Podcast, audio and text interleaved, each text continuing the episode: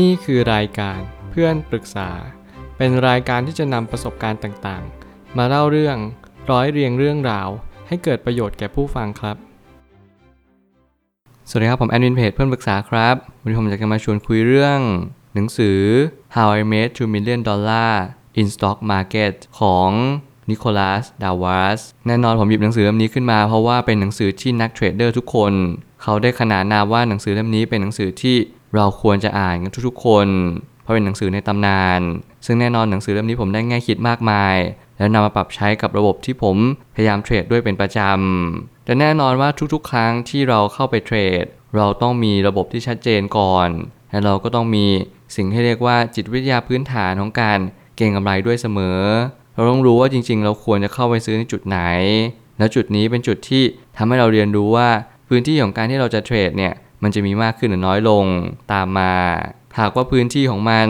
ไม่สามารถที่จะยืนหยัดต่อสู้ได้ เราควรที่จะยอมศิโรราบกับพื้นที่นั้นๆ คนเขียนคนนี้เขาจะใช้คำว่า box นั่นหมายความว่ามันจะเป็นกล่องที่จะมีราคาที่ขึ้นหรือลงในกรอบแคบๆ หรือกรอบกว้างๆนั้น แล้วเราก็ไม่สามารถที่จะตอบได้เลยทันทีว่ากรอบกรอบนี้เนี่ยเราจะใช้ราคาหรือว่าจะใช้ในสิ่งที่จิตวิทยาอารมณ์เข้าร่วมด้วยหรือเปล่า แน่นอนว่าผมไม่สามารถที่จะเข้าใจได้ทั้งหมดในตอนนี้ เพราะผมไม่สามารถที่จะตกผลึกได้เลยในทันทีว่า สิ่งที่เรียกว่าบ็อกซ์เนี่ยมันสามารถที่จะใช้ในระบบเทรดของผมจริงๆ ได้หรือเปล่า ซึ่งทุกๆคนจำเป็นต้องใช้หนังสือบางเล่ม หรือหนังสือหลายๆเล่มมาประยุกต์ใช้ ว่าสิ่งเหล่านี้เหมาะกับนิสัย หรือเหมาะกับสิ่งที่เราเป็นหรือเปล่า ผมไม่ตั้งคำถามขึ้นมาว่า เมื่อจุดเริ่มต้นของการเข้ามาในตลาด คือหวังที่จะทำกำไร แต่กลับกลายเป็นการขาดทุนอย่างต่อเนื่อง แน่นอนคนเขียนเขาก็เขียนได้อย่างชัดเจนว่าจุดเริ่มต้นของเขาเขาไม่ได้กำไรตั้งแต่แรก แต่เขาพยายามสังเกตตลอดเวลาว่า เอ๊ะ จุดที่เขาขาดทุนบ่อยๆเนี่ยมันคือจุดอะไรทำไมเขาถึงไม่เข้าใจว่าสิ่งเหล่านี้มันเกิดขึ้นซ้ำแล้วซ้ำเล่า สิ่งที่เรียกว่ากรอบการลงทุนเนี่ยมันคือการที่ราคานั้นเกิดขึ้น และตั้งอยู่ดับไปตลอดเวลา สิ่งที่เรียกว่ากรอบมันคือการที่เราจะใช้กรอบแคบๆหรือกรอบกว้างๆเพื่อจะมาย้ำว่าสิ่งที่เราเข้าไปเทรดเนี่ย มันอยู่ในไซเคิลไหน แน่นอนกรอบนี้มันไม่ได้กว้างหรอก มันเป็นแต่ว่ากรอบนี้มันทำให้เราเห็นภาพชัดขึ้นว่า เรากำลังเข้าไปอยู่จุดนี้ แล้วมันมีโอกาสขึ้นหรือลงมากกว่าเท่านั้นเอง ทุกๆครั้งกรอบนี้จะถูก break through หรือว่า break out มากยิ่งขึ้น นั่นหมายความว่าเราจะเห็นว่าการย้ำตีมเดิมบ่อยๆ มันก็มีโอกาสที่จะทะลุผ่านกรอบเดิมๆไปได้ หลังจากที่เขาขาดทุนบ่อยๆ เขาก็เริ่มปรับเปลี่ยนกลยุทธ์ เขาเริ่มมีการตระหนักรู้มากขึ้นว่า สิ่งที่เราจะเทรดในกรอบได้นั้น นั่นหมายความว่าเราต้องเทรดในจุดที่มัน break through ในกรอบนั้นเท่านั้น นั่นจึงเป็นจุดที่เราควรเข้าไปซื้อหรือควรขาย ยิ่งเรามีกรอบที่กว้าง เราก็จะมีโอกาสสูญเสีย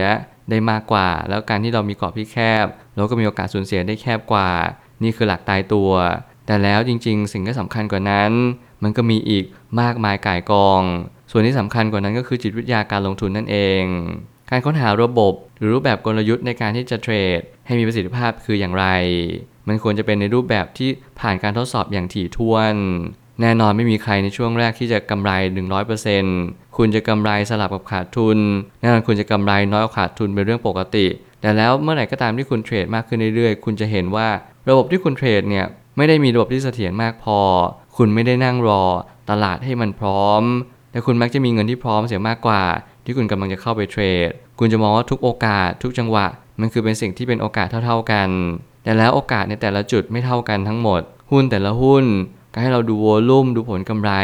สิ่งที่เราดูพื้นฐานประกอบเข้าไปด้วยกับการดูเทคนิคเนี่ยเป็นสิ่งที่สำคัญและจำเป็นอย่างยิ่ง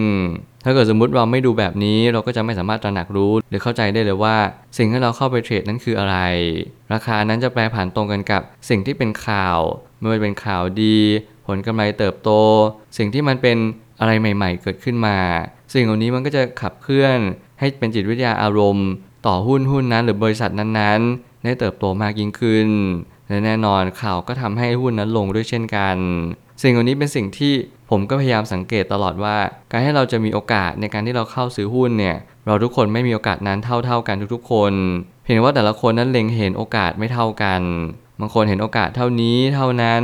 แต่บางคนก็ไม่สามารถเห็นโอกาสอะไรได้เลย เขาจึงไม่สามารถจะตอบโจทย์หรือว่าชี้ชัดไปโดยส่วนเดียวว่าสิ่งเหล่านี้ควรทำอะไรในณวันนี้ นี่คือโอกาสนี่คือสิ่งที่เรียกว่าการเรียนรู้ เราจึงจำเป็นจะต้องขวายคว้าหาความรู้ให้มากขึ้นว่าระบบไหนเหมาะกับเราที่สุดเมื่อราคาหุ้นไปถึงจุดจุดหนึ่ง ซึ่งมันจะขึ้นอยู่กับการตั้งค่าเส้นนั้นๆ ว่าเราจะมองภาพไปในรูปแบบใด แล้วส่วนมากในการผ่านแนวต้านก็มักจะเป็นขาขึ้นเต็มตัวเสมอ แน่นอนเส้นเส้นหนึ่งจะถูกทดสอบมานานนับครั้งไม่ถ้วน ไม่ว่าจะเป็นเส้นไม่ว่าจะเป็นแนวรับแนวต้าน สิ่งที่กราฟเคยขึ้นในอดีต และเคยลงในอดีต ล้วนแต่มีผลต่อการตัดสินใจทั้งหมดทั้งสิ้น มีหลายคนที่ไม่เข้าใจว่าทำไมถึงต้องรอการเข้าซื้อผ่านแนวต้านเท่านั้น นั่นจะเป็นเหตุผลที่ชี้ชัดว่า เราอยากจะมี Open Air เราอยากจะมี Space มากขึ้นหรือเปล่า ยิ่งเราอยากจะมี Space อย่างไม่จำกัด เราก็จะเป็นต้องต้องรอรอในจังหวะที่ใช่เท่านั้น แล้วผมก็ยังเชื่อเสมอว่าจังหวะที่ใช่ เราจำเป็นจะต้องรอให้ผ่านแนวต้านไปอย่างฉลุยก่อน ซึ่งผมสังเกตหลายครั้งว่าการที่เราจะผ่านแนวต้านไปได้นั้น จะต้องมีวอลุ่มอย่างต่ำเนี่ย 200-300%ขึ้นไป นั่นจะเป็นเหตุผลว่ามันจะเป็นการผ่านแนวต้านอย่างสมบูรณ์ มีหลายครั้งที่หุ้นกำลังสะสม หุ้นกำลังก่อฐานหรือว่าทำแนวรับเนี่ย มันก็จะเป็นจะต้องค่อยๆ ขึ้นไปเรื่อยๆ แล้วมันก็จะทำทีท่าว่าจะลง แต่มันก็ไม่ลงสักทีเดียว นี่คือจังหวะที่เราเข้าซื้อ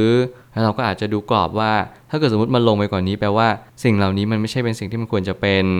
นี่คือประสบการณ์ที่เราต้องศึกษาต่อไปเรื่อยๆกำลังซื้อในจุดที่ผ่านแนวต้านน้ำสำคัญอย่างยิ่งวอลุ่มจำเป็นจะต้องมากกว่าจำนวนวันในเฉลี่ยอย่างน้อย 20 วัน แล้วควรจะอยู่ในกรอบที่เราตั้งเอาไว้อย่างดีแล้ว ผมเชื่อว่าวอลลุ่มเนี่ยมันเป็นจุดที่ทำให้เราเล็งเห็นหลาย ๆ อย่าง มันจะมีกราฟบางกราฟที่อยู่ดีวอลลุ่มพุ่งทะลุแนวต้านไปหมดเลย นั่นก็เป็นนิมิตหมายที่ดีเหมือนกัน แต่เราก็ต้องดูกราฟหลายกราฟ อย่าเพิ่งดูแค่กราฟ day ควรจะดูกราฟ week และมันประกอบเข้าด้วยกันเสมอ สิ่งเหล่านี้เป็นสิ่งที่ผมเชื่อว่านักเทรดไม่ได้มองสเกลแบบระยะยาว หลายคนมองระยะสั้น สิ่งนี้เป็นสิ่งที่แล้วแต่เลยว่า เราจะมองยังไงในระยะยาวจริง ๆ แต่แล้วหน้าที่ของเราก็คือ เรียนรู้เข้าใจตระหนักรู้ ว่าสิ่งที่สำคัญที่สุด คือการที่เราวางแผนการลงทุนอย่างดีเยี่ยม การเป็นนักเทรดเราต้องมองกราฟให้ออก เราต้องรู้ว่าสิ่งเหล่านี้มันเกิดขึ้น แล้วมันจะเกิดขึ้นอีกไหมเราควรที่จะวาดกราฟเอง ก่อนที่ตลาดนั้นจะวาดกราฟให้เราให้เราจึงจะรู้ว่าสิ่งที่เรากำลังวาดกราฟเนี่ยมันไม่ใช่กราฟที่เราจะซิงกันได้เลย นั่นหมายความว่าเราจำเป็นจะต้องมองภาพตลาดอย่างสิ่งที่มันเป็น อย่าพยายามทำนายทายทักว่าตลาดนี้จะเป็นในรูปแบบใดไม่งั้นทุกสิ่งทุกอย่างก็จะไม่เป็นไปตามสิ่งที่เราคิด แล้วเมื่อนั้นเราก็จะสับสนว่าสิ่งที่มันควรจะเป็นคืออะไร จงมองภาพให้ออก รู้ให้ชัดว่าสิ่งสิ่งหนึ่งที่เห็น มันกำลังปรากฏเห็นมากขึ้น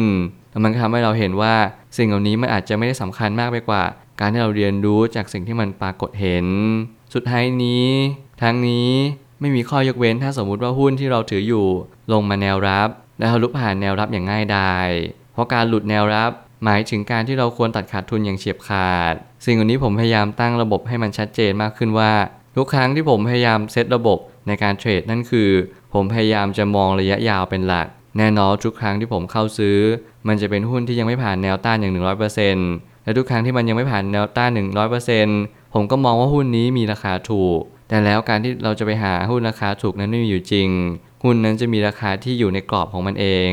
ถ้ากรอบเท่านี้เราควรจะซื้อในราคาเท่านี้และนี่คือความจำเป็นอย่างยิ่งในชีวิตว่า ถ้าเราไม่สามารถเรียนรู้หรือเราไม่สามารถตระหนักได้ว่าสิ่งที่เรากำลังทำอะไรอยู่ในณวันนี้ เราก็จะไม่สามารถเล็งเห็นว่า การซื้อผ่านแนวต้าน เป็นการซื้อที่ดีที่สุด และการซื้อผ่านแนวรับ เป็นการซื้อที่เราเสี่ยงที่จะเจอแนวต้านครั้งถัดไป หน้าที่ของเราก็คือสังเกตให้ดีๆว่าเรากำลังเล่นสายไหน ถ้าเราเล่นสายไซด์เวย์ เราก็จะเป็นจะต้องซื้อแนวรับเข้าไว้แต่ถ้าสมมุติเราซื้อสายโมเมนตัมหรือรันเทรนเราก็ย่อมต้องซื้อผ่านแนวต้านเท่านั้น สิ่งนี้คือความแตกต่างอย่างยิ่ง แล้วคุณจำเป็นต้องมีระบบที่ชัดเจน เราทุกคนกำลังทำกำไรในตลาดที่ในแง่มุมที่แตกต่างกันทำไมหลายๆคนสามารถทำกำไรได้อย่างต่อเนื่องทำไมคนหลายๆคนไม่สามารถทำกำไรได้เลย นี่คือเหตุผลที่เราทุกคนต้องเรียนรู้ระบบของตัวเองให้ชัดเจนมากยิ่งขึ้นว่า เรากำลังเล่นสายไหน ระบบจิตวิทยากรอบ สิ่งเหล่านี้เป็นสิ่งที่คู่ควรอย่างยิ่งที่เราจะต้องประเมินตัวเองอยู่สม่ำเสมอ อย่าพยายามเพิกเฉยตัวเองเด็ดขาด ทุกครั้งที่ขาดทุนจงจดบันทึก เรียนรู้ว่าคุณขาดทุนเพราะอะไร และทุกครั้งที่กำไรจงเรียนรู้ว่าจดบันทึกเช็คเช่นเดียวกัน ใครหลายคนที่ไม่จดบันทึกผมก็ยังเชื่อว่า คุณจำเป็นต้องเรียนรู้ สิ่งเหล่านี้ให้มากเข้าไว้ว่า ระบบของคุณต้องชัดเจนมากที่สุด คุณต้องทำกำไรในจุดระบบในสิ่งที่คุณวางเอาไว้อย่างดีแล้ว อย่าพยายามทำตามใคร อย่าพยายามทำตามความโลภ จงทำตามระบบหรือว่าวินัยในสิ่งที่คุณวางแผนเอาไว้อย่างดีแล้ว สิ่งเหล่านี้มันจะช่วยให้ทุกสิ่งทุกอย่างนั้นดีขึ้น ไม่ใช่เพราะการเทรดที่มีกำไรอย่างเดียว แต่คุณก็จะมีสุขภาพจิตที่ดีตามขึ้นมา ผมเชื่อทุกปัญหาย่อมมีทางออกเสมอ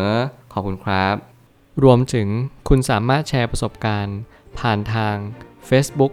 Twitter และ YouTube และอย่าลืมติด Hashtag เพื่อนปรึกษาหรือ f r ร e n d t a l k ด้วยนะครับ